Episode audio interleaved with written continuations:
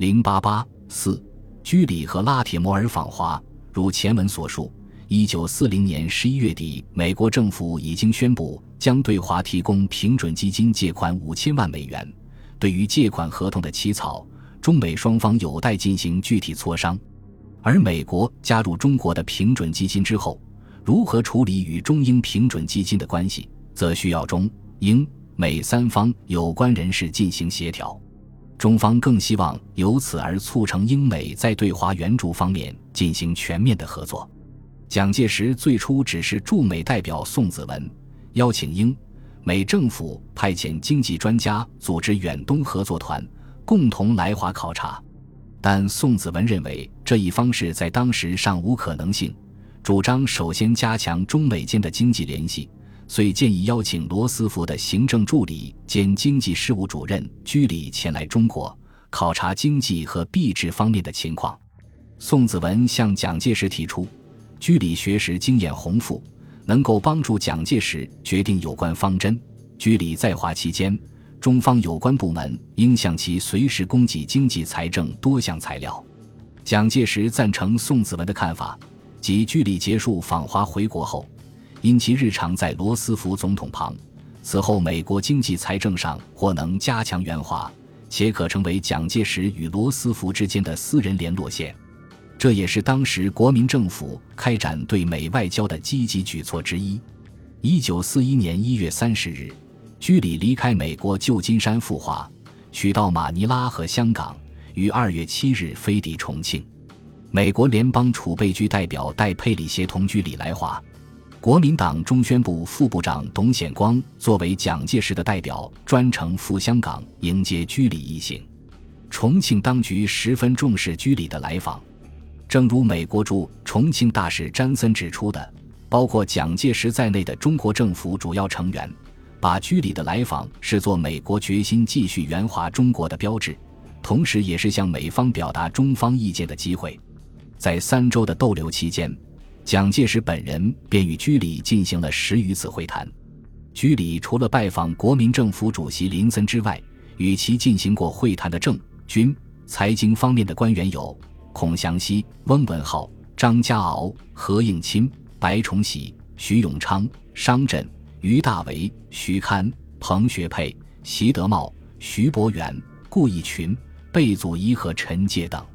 在美方看来，国民政府对于居里来访给予了充分协助，提供居里想要了解的各种资料，尤其是财政部、军政部、经济部和交通部。除了重庆之外，居里还到成都地区进行了访问，包括专为美国军用飞机降落的机场工地。由于皖南事变发生不久，蒋介石原本不想与居里讨论国共关系，曾指示驻美代表宋子文向美国国务院表示。不希望把调查国共冲突作为居里来华的正式使命，但是，在二月八日与蒋介石的首次正式会谈中，居里便转达了罗斯福关于维持中国政治团结、避免内战的口信。根据当时中方的译文，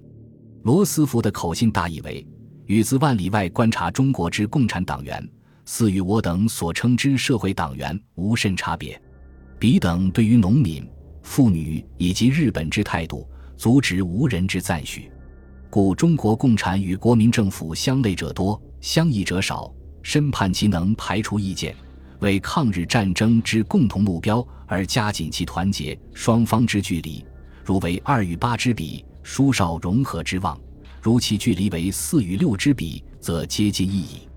蒋介石则指称中国共产党为为第三国际服务。无视中国本国之利益，中共反抗中央之命令，即为反对中国与英美合作，且立于同一战线。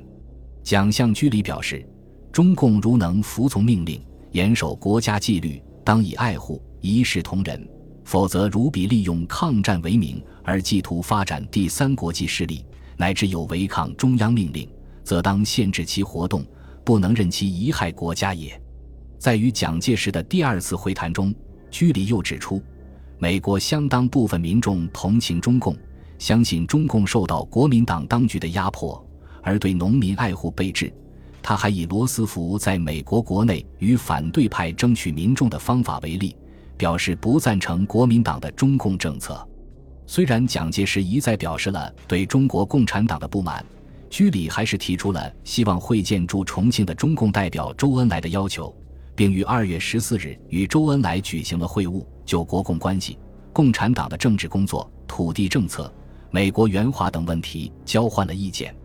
居里表示，美国赞助中国统一，反对日本，不愿内战扩大，主张政府改革。并询及蒋介石有无投降倾向，皖南事变真相，中共当前民主主张和各项政策的内容。周恩来回答了居里的问题，并提供了相关资料，表示如果蒋介石不改变反共政策，将引起内战，从而严重影响抗战。通过与国共双方的会谈，居里得出的结论是：蒋介石对中共极为记恨和不信任，但既无法收买，又压服不了。中共是唯一能够得到民众支持的政党。由于蒋介石和周恩来都表示希望一致抗日，居里认为，虽然局势依然严峻，但近期不会发生大规模的冲突。在整个对日作战期间，国内冲突将得到控制。居里所转达的罗斯福的意见和居里本人的态度，显然是蒋介石在处理中共问题时不得不有所顾忌。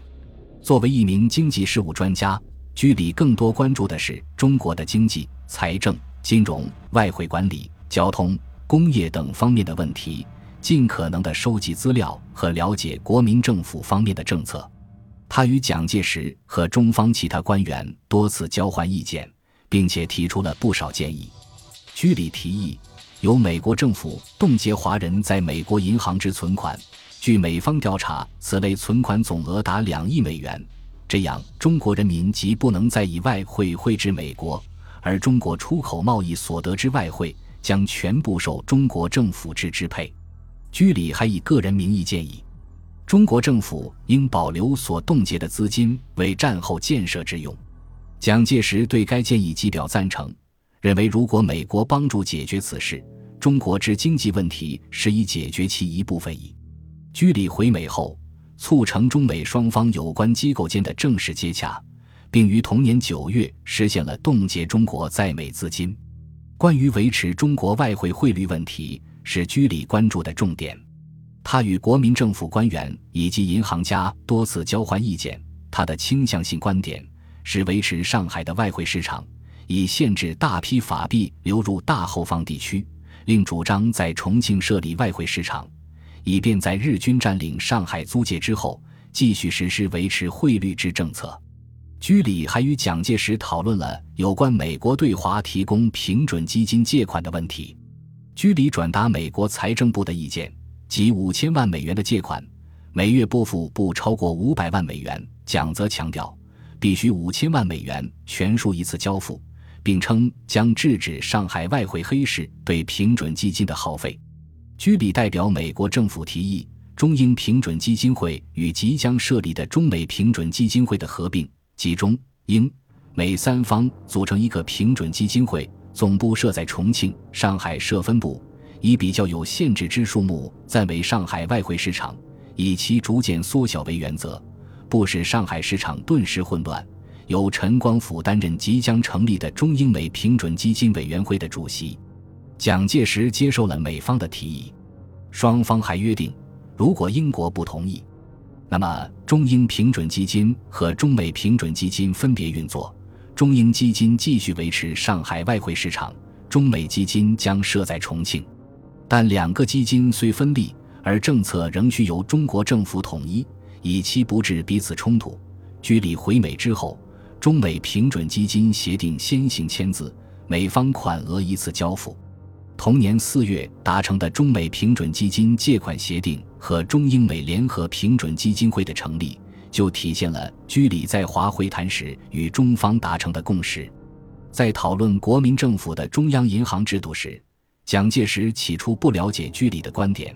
把全部为政府投资的中央银行说成有少量商股。居里即明确表示，政府应收买下商股。比中央银行成立真正之政府银行，并且应单独集中纸币发行权，这就促使蒋介石下决心进一步强化中央银行的地位，并于次年年中实行政府银行的专业化，把原有中央、中国交通、中国农民四家银行分享的法币发行权完全集中于中央银行。